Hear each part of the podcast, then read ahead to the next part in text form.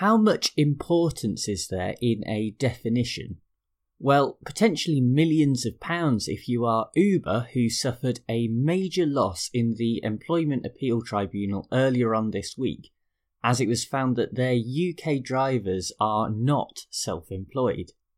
In this special bonus episode of the UK Law Weekly podcast with me, Marcus Cleaver, we are going to take a look at the Aslam and Uber case and consider its wider implications for the ride-hailing service.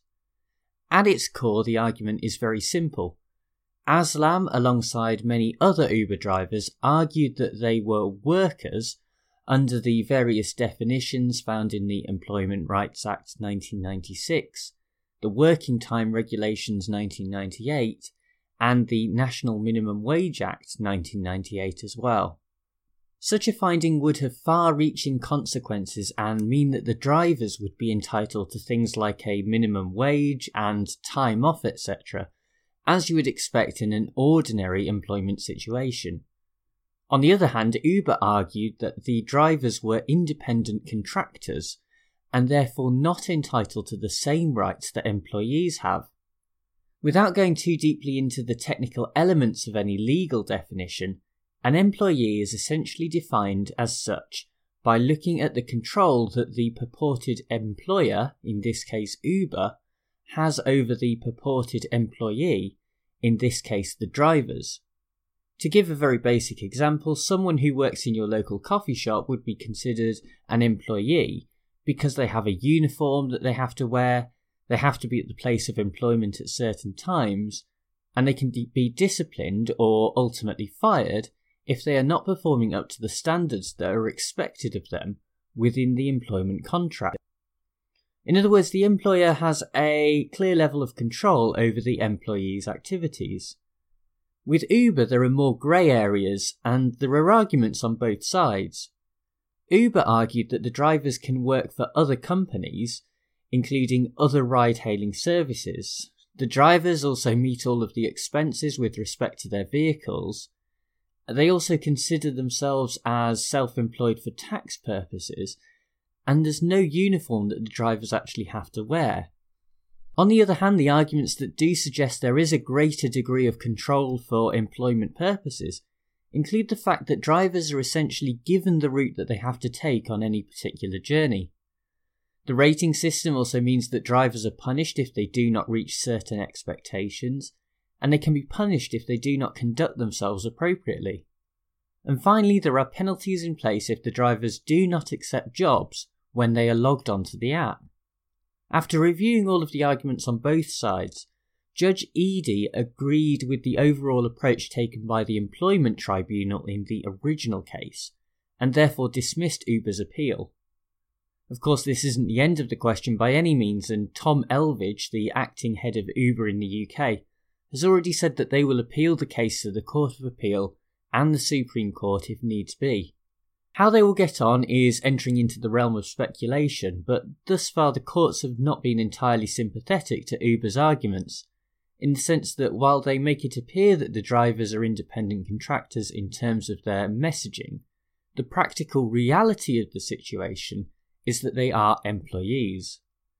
One of the original conclusions from the Employment Tribunal is worth repeating, as they note that Uber's, quote, general case and the written terms on which they rely do not correspond with the practical reality. The notion that Uber in London is a mosaic of 30,000 small businesses linked by a common platform is, to our minds, faintly ridiculous, end quote. Before we do conclude this episode, it would be remiss not to also think about the wider implications of the case and the context in which it occurs.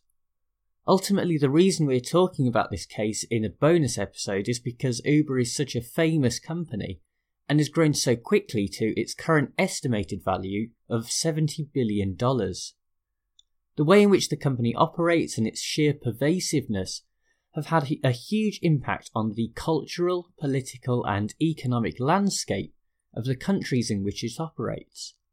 Think about the number of people who now say they will get an Uber rather than get a taxi, and you realise that they are even affecting the way that we use language.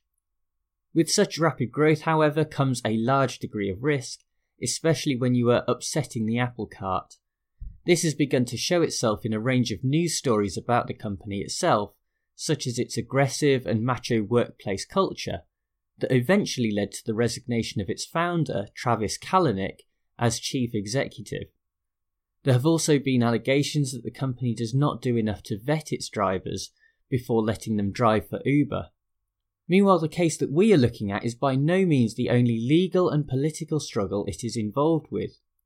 Uber was recently banned from operating in London by TfL for not being, quote, fit and proper to operate in the city, and is in the process of appealing that decision as well.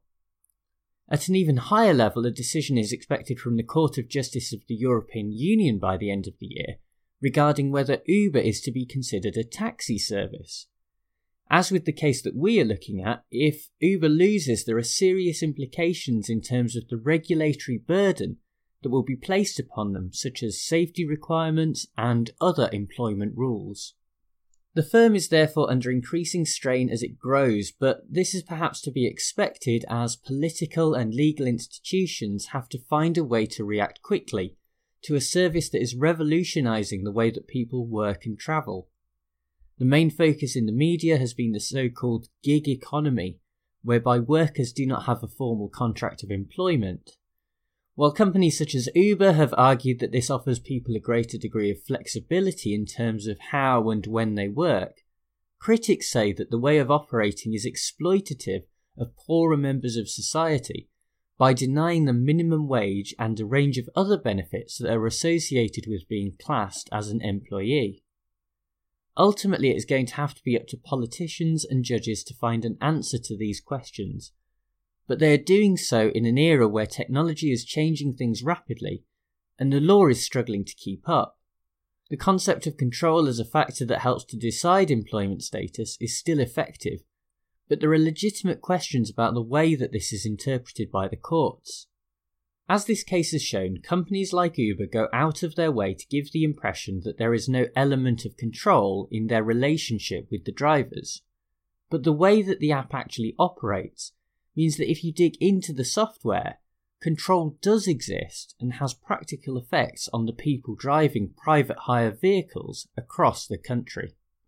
Well, thank you very much for tuning into this bonus episode of the UK Law Weekly podcast. I'll be back as usual on Monday with another case from the Supreme Court, so I hope to catch you then. In the meantime, bye!